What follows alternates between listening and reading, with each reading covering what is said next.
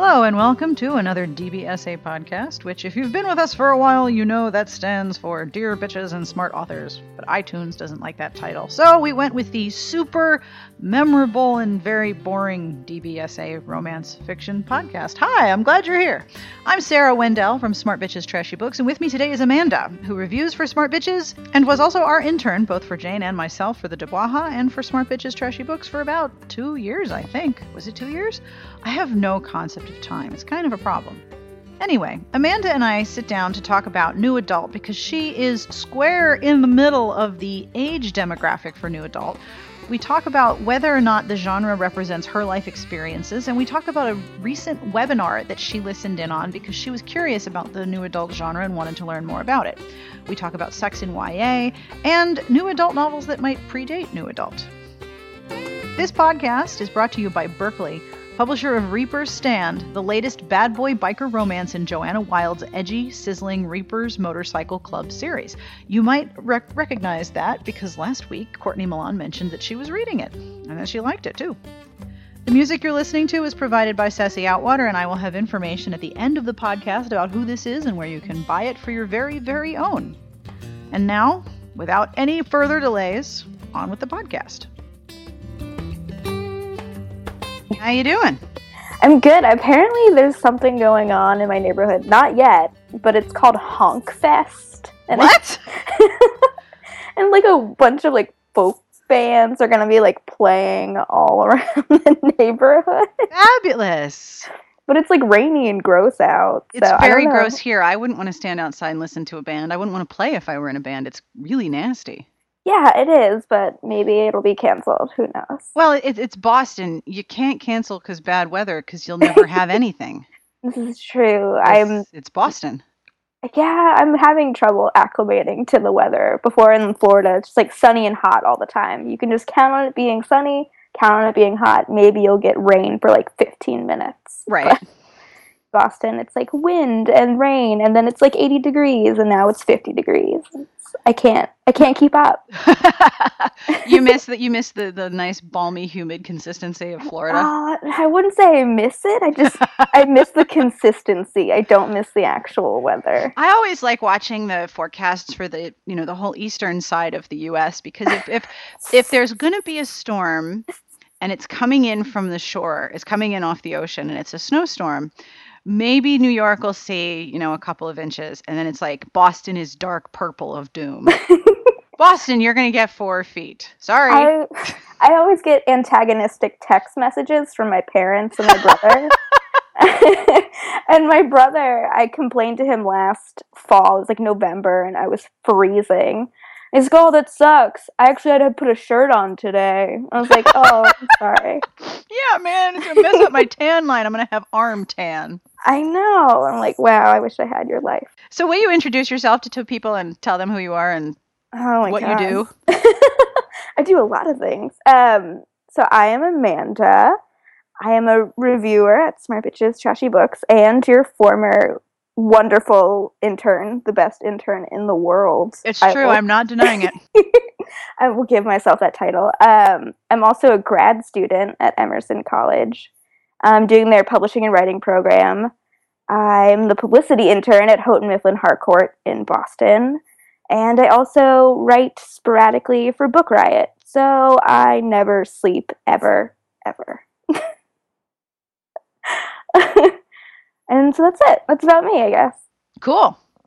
So when did you start reading romance? Oh my gosh. Um, You're like 20, 25, 25 right? You're yeah. so young. Jesus I'm the Christ. baby of the bitchery. You are um, definitely the bitchery baby.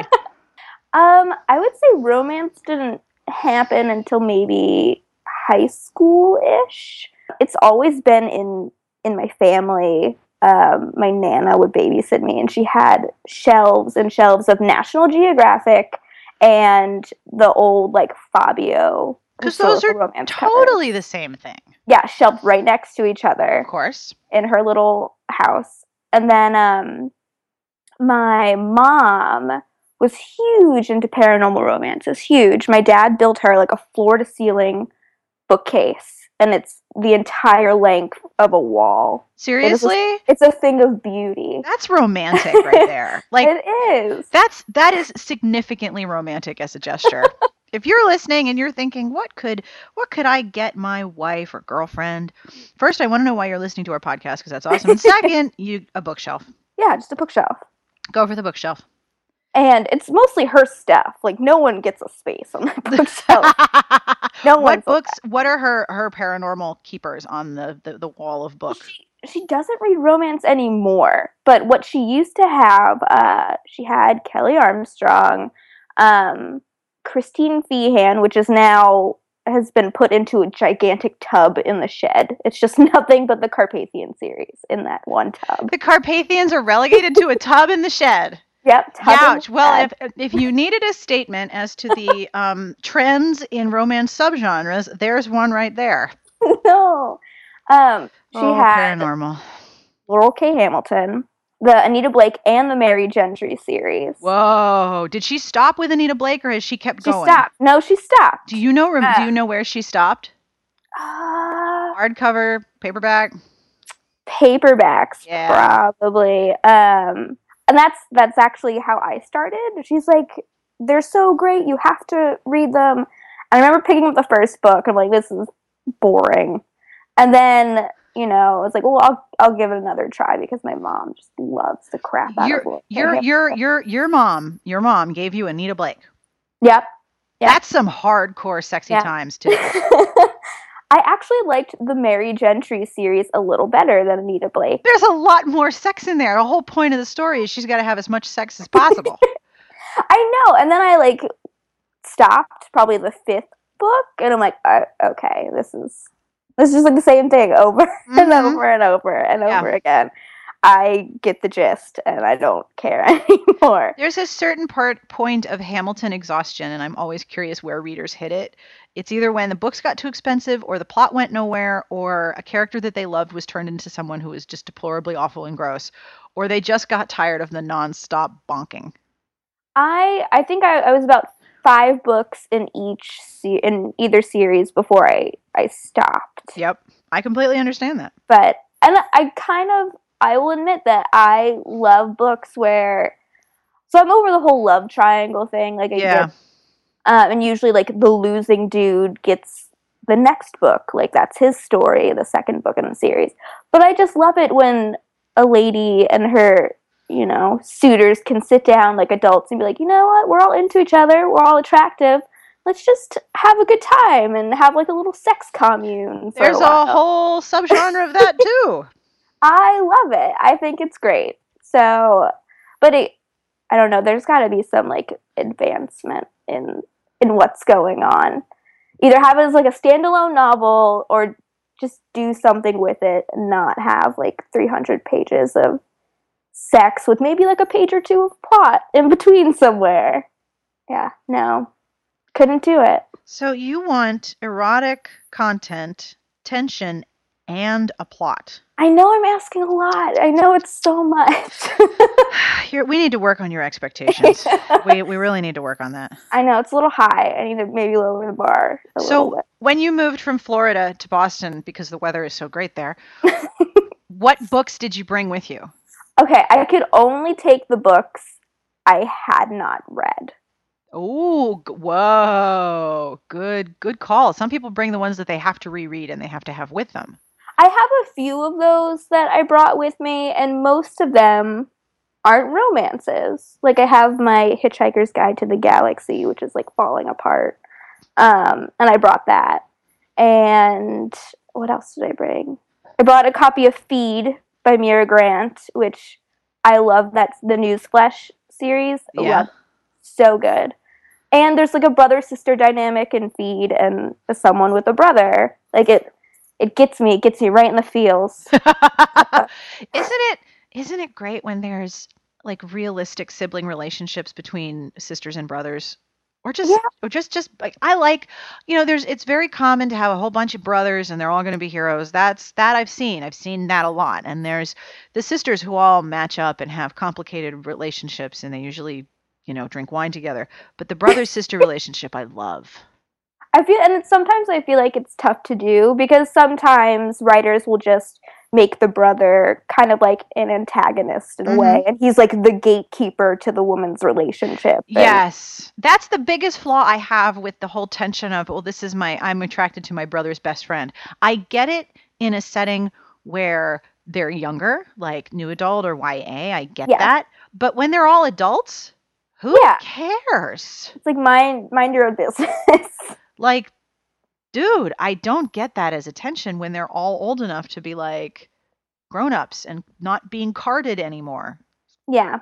No, and I, I mean, I love my brother, but I would never ask his advice on relationships. Does he ever ask you for advice? No, my brother's very private about like his relationship. I usually hear that he has a girlfriend, like secondhand knowledge. Like, oh, did you hear your brother has a girlfriend now? I was like, nope, Nope. Had no idea. didn't, didn't know about that. And then, so I'm gonna embarrass my brother, but he's not gonna listen to this podcast. I'll email it to him.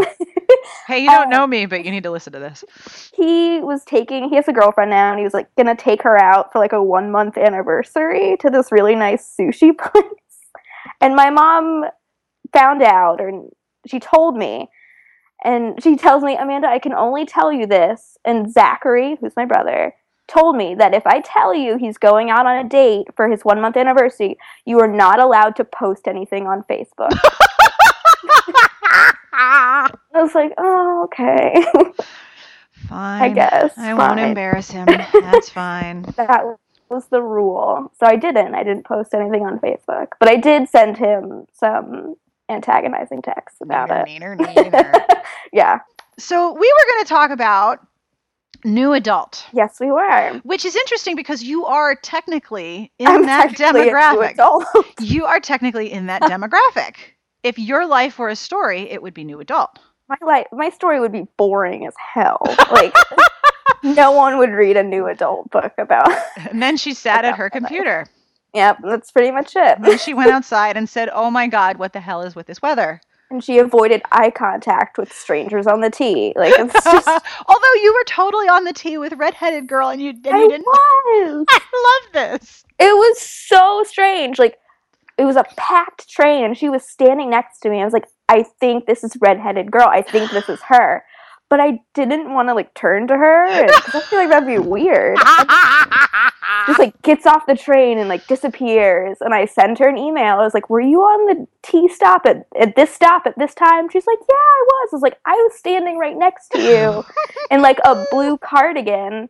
She's like, I'm so sorry. I didn't even notice you because the train is full of like Tufts undergrads. So she just had like blinders on. And she actually lives like a mile and a half or like a couple miles away from me. okay, that's hilarious. I know. How strange is that? You're gonna end up going to the same grocery store unless you have all your groceries delivered. I don't. I Oh actually my. like the grocery store experience. I just go by myself. I don't blame you because then you can get two jars of Nutella, and who's gonna look at you funny? Well, everyone. They're like, why does she need that much Nutella? No, they're looking at you thinking, God damn it, I hope there's Nutella left on the shelf. If she took it all, I'm gonna kill her. Where's she going? I'm gonna find her, mug her for her Nutella. I don't want to hurt you. Just give me the chocolate. No one gets hurt. There's my new adult book right there. Yes, robbed for her Nutella. Robbed for my Nutella. Romantic suspense, new adult. So you went, you went to, or listened to, or sat in a chair and attended a webinar on new adult. Yeah, I went on my. I brought my laptop into work, and I like sat in the break room on my lunch break and listened to this webcast on new adult romance. So that's what I do. Why? Why I was because it just kind of exploded the whole new adult phenomenon. Um, Is it weird to see it explode when it's technically your demographic? I feel like yes, maybe. Um, because I never realized that there was possibly a gap in the romance world um, where these stories weren't happening, or maybe they were categorized as something else. Because I sure as hell don't remember reading a romance about a girl going to college that wasn't possibly YA. Mm-hmm. Um, so it just I started seeing like the new adult category bracket on Amazon and it just exploded overnight in my opinion. And I just think it's really interesting. Do you read? Do you read any new adult? I'm starting to read more. Um, I tend to get really frustrated with new adult because my most of the time they're set in college and my I don't know, my like college experience wasn't the all American college experience that you think of. Um so I don't know. And then we we've talked about this via email all of the the ladies about how most of the time in new adult there's some kind of sexual assault backstory. Mm-hmm.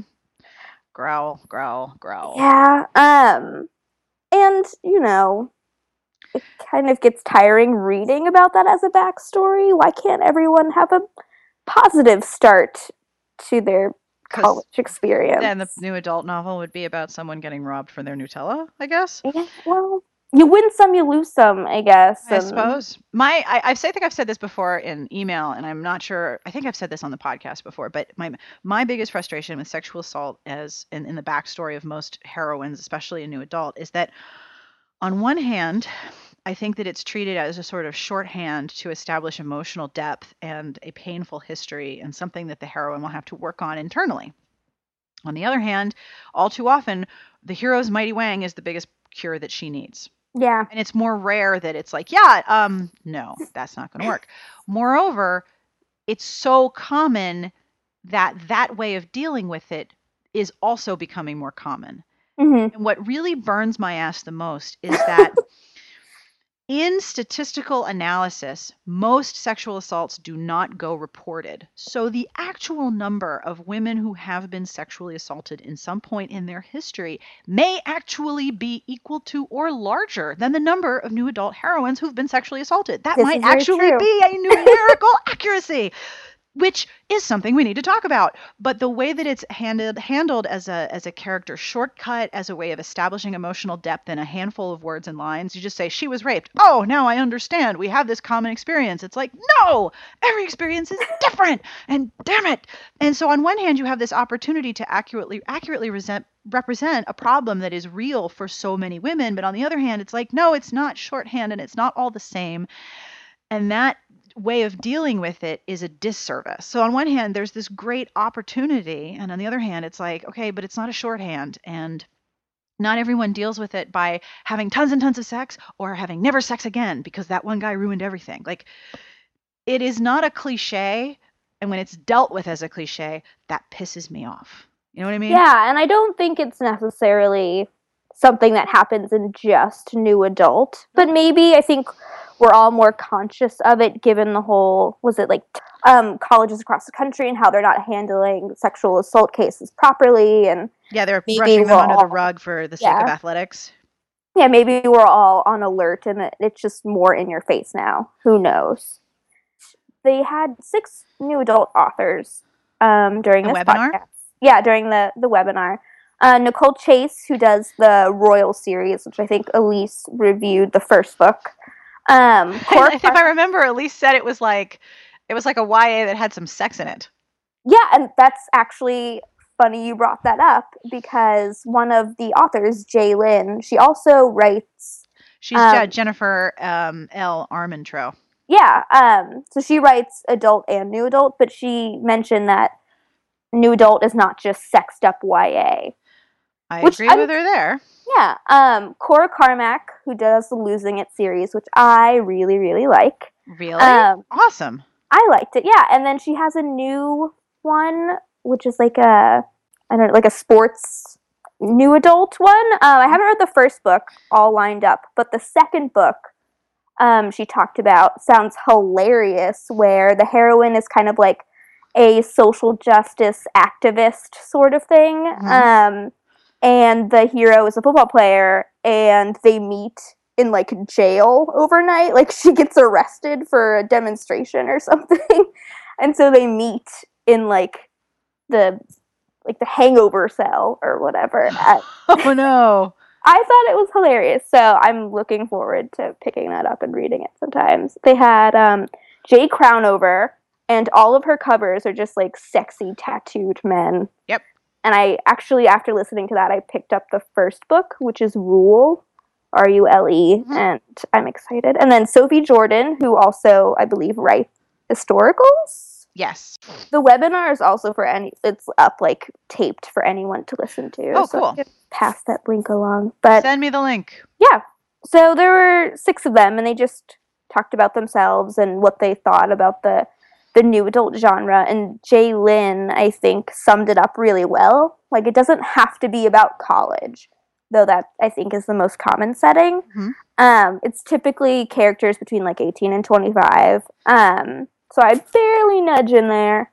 As You're like me and you're like me in Generation X. I am the tail, tail, tail tail. end of Gener- Generation X. Anytime there's like a BuzzFeed list, I'm like, yeah, 90% of that doesn't apply to me, but I'm in that area. And she said that new adult is mainly about dealing with firsts without like the safety net of of your parents and that security. Um, so I thought that was a really good way to put it. Um, so like your first life after high school, maybe like your first real relationship, your first apartment on your own. Yep. Just I thought it was great. So um, and in historical romances, we probably get heroines that fall in that 18 to 25 year old range because Their lives are totally different.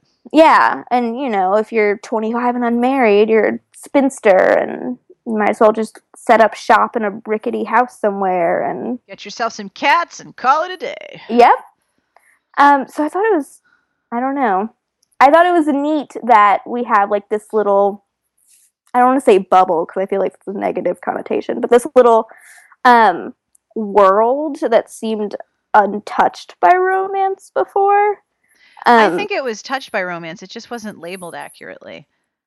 I haven't. Maybe you could help me. Huh. Like, pr- like novels that romance novels that predate the new adult moniker. Novels that are new adult that predate new adult. Yeah. All right, well, Twilight. Would you count Twilight as new adult? Yes. She's in high school, but it's all firsts. She's away from her mom. Her dad is minimal supervision. It's her first uh first days in school, first real experience, first And she she gets into that age range, like eighteen ish. Mhm. Twilight, 50 Shades of Grey totally counts as new adult. Yeah. Well, see, that's a weird cross genre. It's totally a weird cross genre, Yeah. but I see it as having a lot of those hallmarks. See, here's this is my theory, my theory on new adult. Um, so you remember chick lit? yes. So did you read any of it? a little bit? Okay, so all of chick lit was first person stories about young women. And remember, this was a completely different economic time period. So it was a lot more affluent. There was a lot more luxury mentioning. There was a lot more high end shopping. There was a lot of shopping. Um, it was a very giddy, affluent es- establishment of autonomy for first person perspective heroines. And there was sex, and there was, you know, your first job and your first massive fuck up and your first relationship and your first apartment. All of those things that happen in New Adult, a lot of them happen in chick lit. But, but in chick lit, romance was much more secondary. New Adult is that same set of themes located in a terrible economy where there's not as bright a future for the people in the same ages because we all have debt and there's I mean, I can't say we because I am so far out of that demographic. it's not even funny. But the the protagonists have debt. There is not a lot of jobs. They are probably struggling in more than one area of their lives autonomously. All of their firsts are much much harder and much more painful. So those those same themes that existed in chick lit also exist in new adult. So my theory is that genres don't completely die; they break and then they reform in other ways and the and if you can see the parents of a particular genre then you're what you're seeing is an evolving trend so for me new adult is the remnants of chick lit and the aging and emotional development of you of young young adult of YA with additional sexual tension. I'm not saying it's YA plus sex, but the absence of sexuality in YA is something that YA has a problem with because there's some people in YA who are like, "No, we cannot have sex because it sends the wrong message." And I'm like, those people are having sex. Don't delude yourself.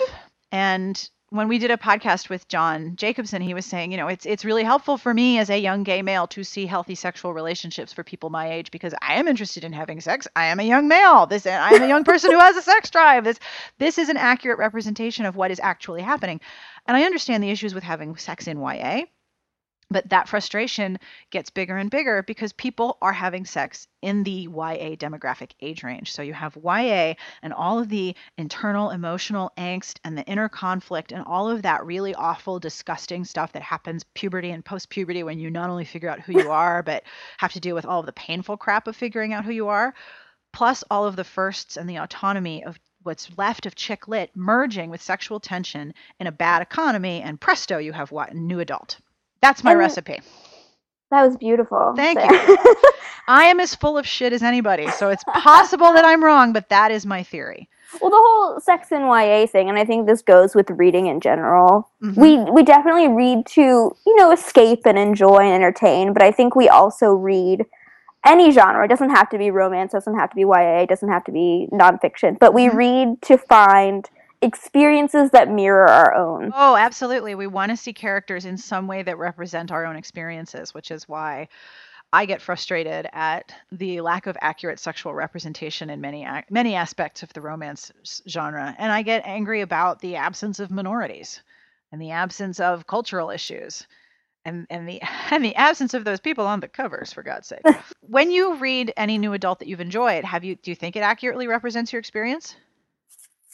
Um, I don't. Oh, it's tough. It's a tough one. So far, I don't think I've read any new adult that I don't know captures my new adult experience in real life. There are universal themes. I think you know I recognize, and I, I And there's it's it's a really powerful thing I think to read a book and go, "Holy shit, that's me."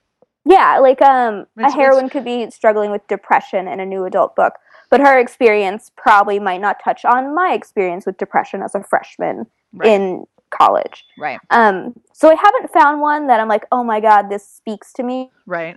levels. Right. Um, but you know, there are cases where like, okay, I know, I know this situation. I know what this is like. I know, I get it.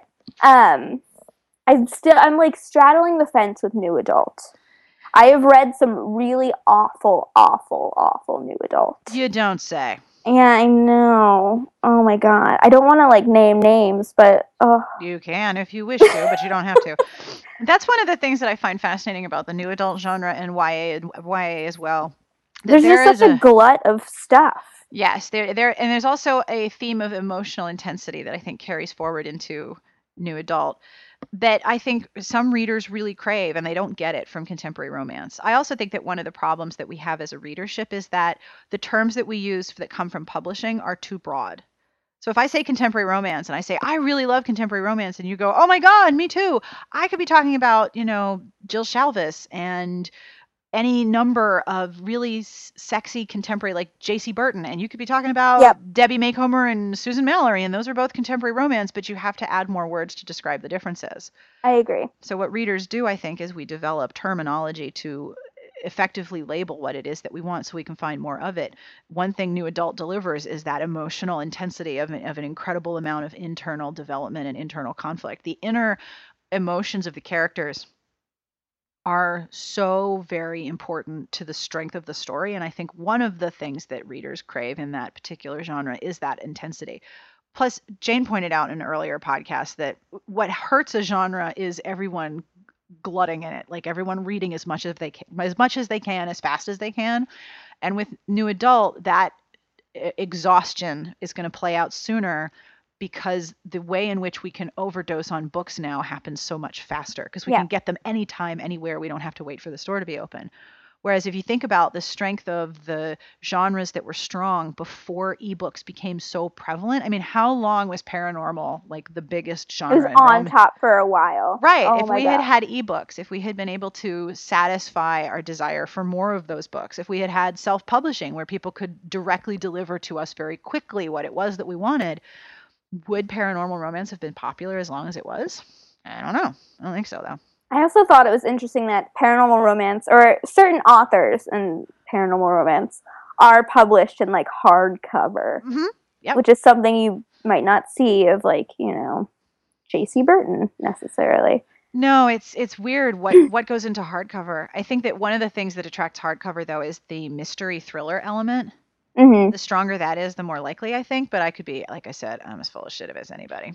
I think like The King by J.R. Ward was on. I saw it on like the New York Times hardcover list Yeah. for like two weeks. That that book was that that book was huge. it was huge, huge. Though I jumped off the Black Dagger Brotherhood whole J.R. Ward thing a long time ago. But the thing about the King was that it, it returned to the characters from the first book. If you're going to grab people, like that was a way to say to people who had left the series, hey, Remember those first two? We're going back to them. oh, yeah, yeah, you are. Like the the Bitten series, when you revisit Elena and Clay, the people who were fans of Elena and Clay are going to be like, "What? Yes, put give it to me now, right now." See, I'm I feel like I'm the minority. I like it when a series has like a, a world and we like focus on little couples in in the world. The common world. Yeah, and Yes. like when a series kind of lingers on a couple for too long, I feel my attention kind of strays. Like I believe Nalini's what is it? The Angel book, I, the Guild Huntress. The Am I uh, making sense? yeah, the Guild Hunter, whatever it is, the Angel, the Archangel series. yeah, like the first couple books focuses on um Raphael and Elena. Was that her name? Uh, it's been so long. Anyway, Uh, yeah. And I'm like, well, when did I want to know about the other people? Like, I'm I'm curious about the other people. Okay, we, we Got get it. what you're what you two are about. I I like the moving around. I like that too. I like when you get into a world and you can visit lots of characters. But the problem is when the world gets so big, you enter in a world where there's no stakes because nothing's going to happen to any of those people. Like the Yeah, like Bridgertons, the Bridgertons is the safest Regency universe in the world. Nothing bad is going to happen to any of those people because they're all hero and heroines from previous books.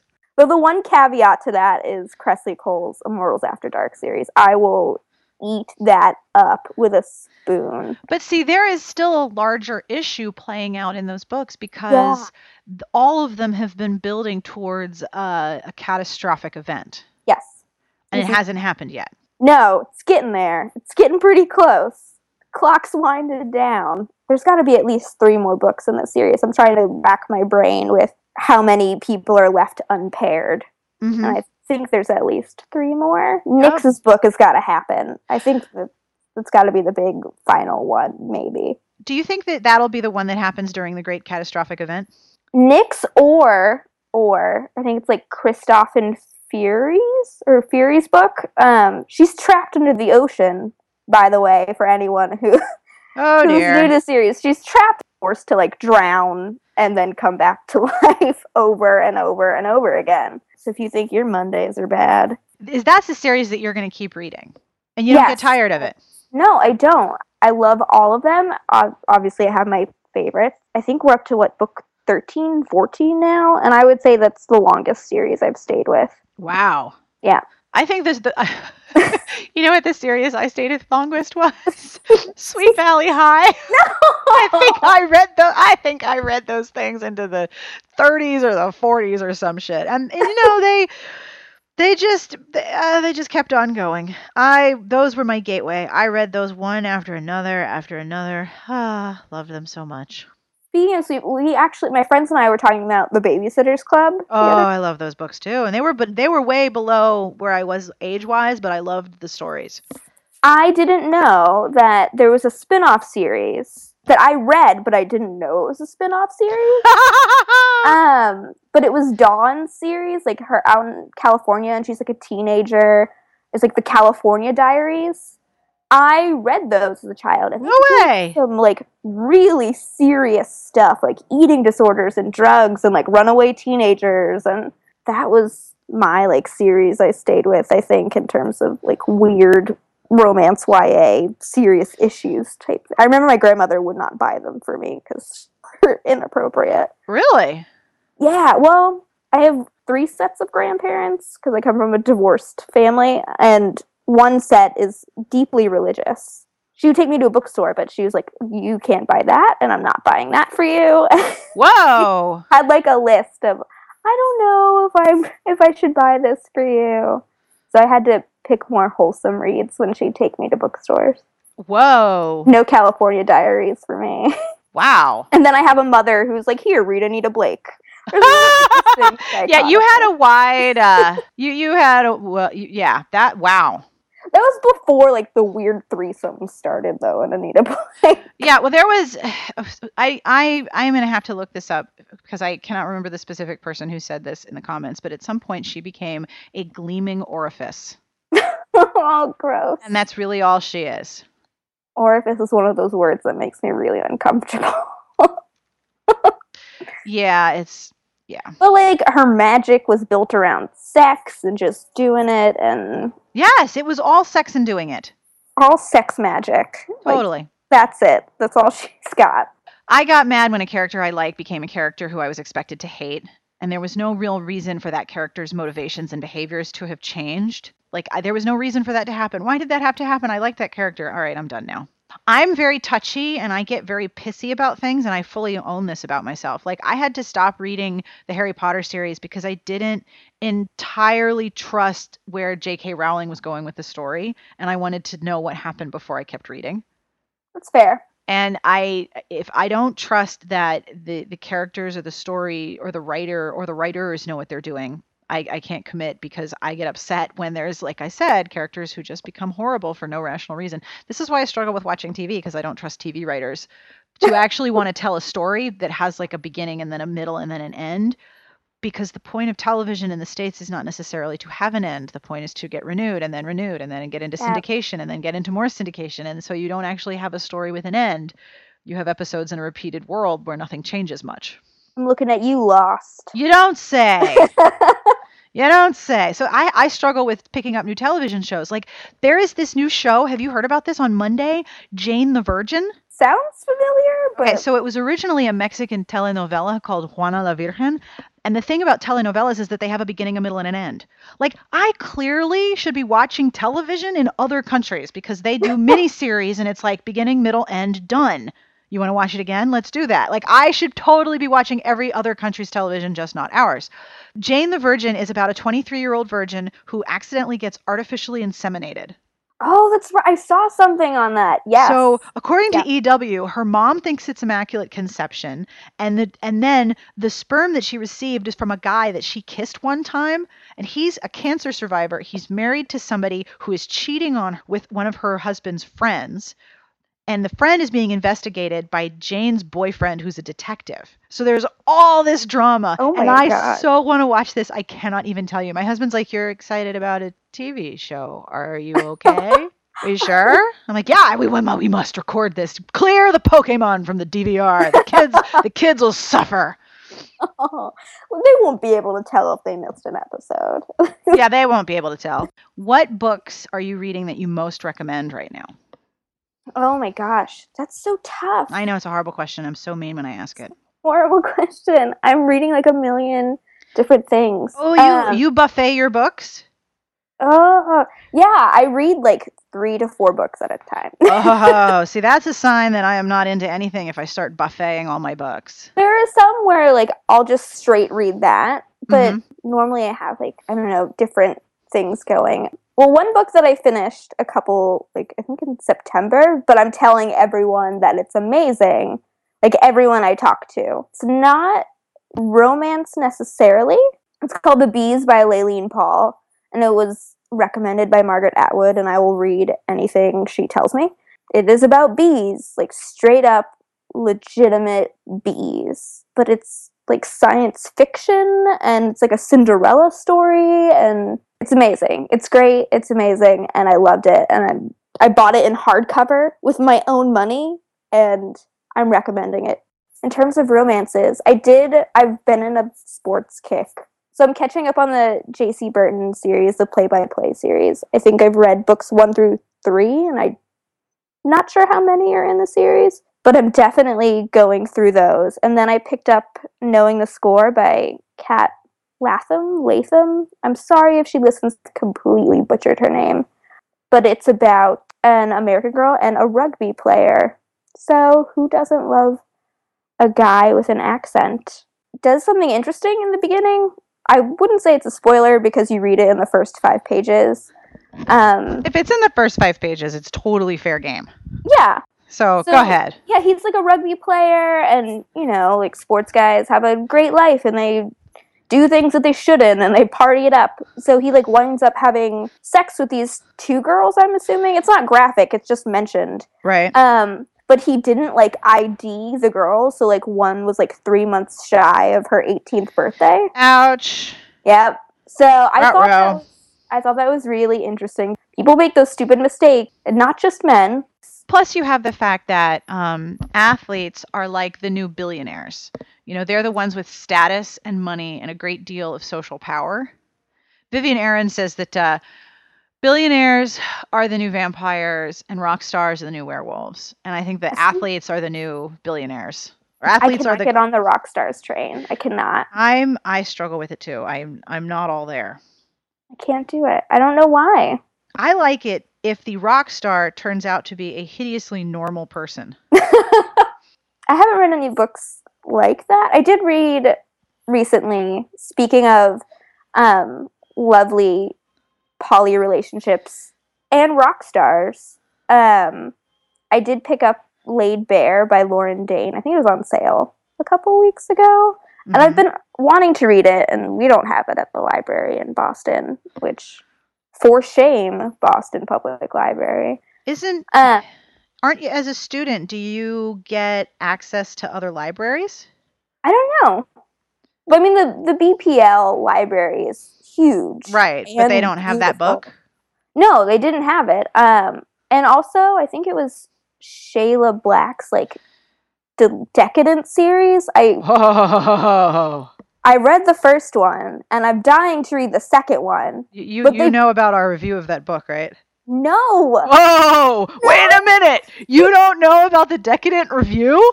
no. Oh my god, I am the worst person ever for never having made this. Okay, this is easily one of the most famous reviews on the site. This was written by Candy. It was written in 2008 and it is one of the most if not the most popular and well-known entry on I oh my god, I feel horrible that you don't know about this because I'm looking at it right now. it's amazing. It's it's just incredible. I mean, I didn't like Decadent. I'll be. I didn't like it. Well, neither did she. I see that with the big D minus. Yes. um, but the second book sounded interesting. But the BPL doesn't have the second, but they have the third. of course they do. Yeah. But Laid Bare, the heroine is a former rock star. Yes. Um, and then there's like a nice little polyamorous triangle thing going on where everyone's just into everyone and it's lovely and yeah, Lauren. Dane does a lot of triads. Yeah, no, Which, wait, wait, let me just restate that. Somewhere Lauren, sorry, Sorry, so- Lauren Lauren's like, well, wait a well, what? Yeah, Lauren Dane's her, her characters. She writes a lot of triad relationships. Also, um, uh, Lorelei James in her Rough Rider Oh my series. god, I love that series the triad in that series, I thought was so well done, so well done. Because one of the characters had to be like, I'm usually not attracted to women. This is weird. Yeah, but I really like how both Lauren Dane and Lorelei James kind of touch on that sexuality is is fluid. Yep. It's not like for some people it could be, you know, black and white. Some people are like that. But I Yeah. think for most people sexuality is, is a fluid thing. You have like the the Kinsey scale and where you fall on it. Um but yeah, I I liked Laid Bare in that aspect. I mean, I had some problems with parts of the book, but the the sexual relationships and the relationships between the three individuals in the book I thought were great. So more of that, please. A triad where the triad itself isn't the only tension that sustains the story. Mhm. That is quite good. I mean, there's plenty of stuff to work out with three people. There's already plenty of internal tension that's built into that kind of a setup, but it, it's also good when it's not the only thing that is a problem.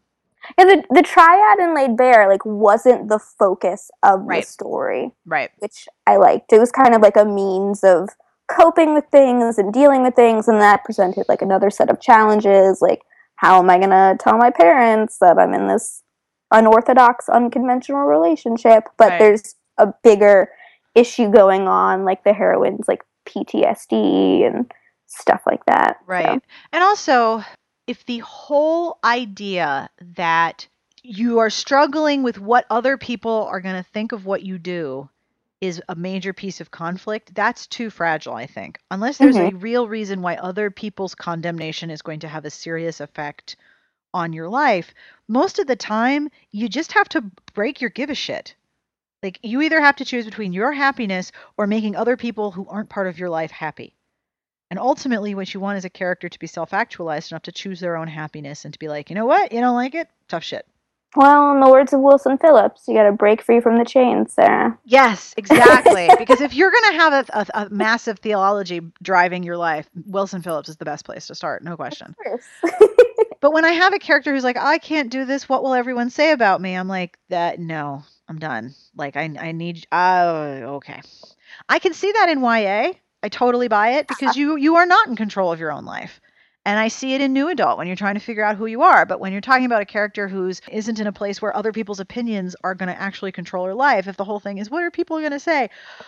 Oh, honey, stop giving a shit. That's the first thing.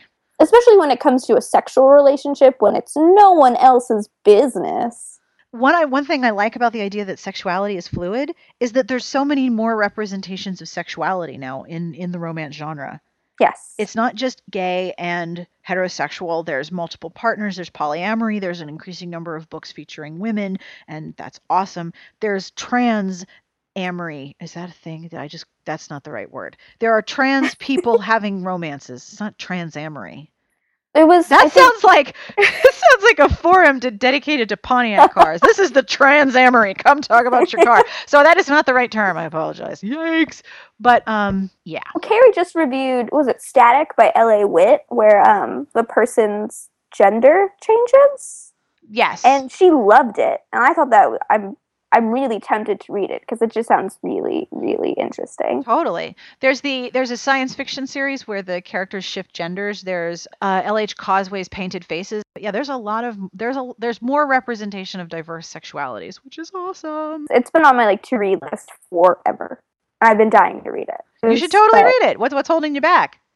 All the other books. you mean all the other books that you have in front of you that you want to read? Yeah. Oh, welcome to life. This is this is the best problem to have. It is. I mean, there are worse problems to have besides what book do I have to read? They're all so good. And that is all for this week's episode. I hope you enjoyed it.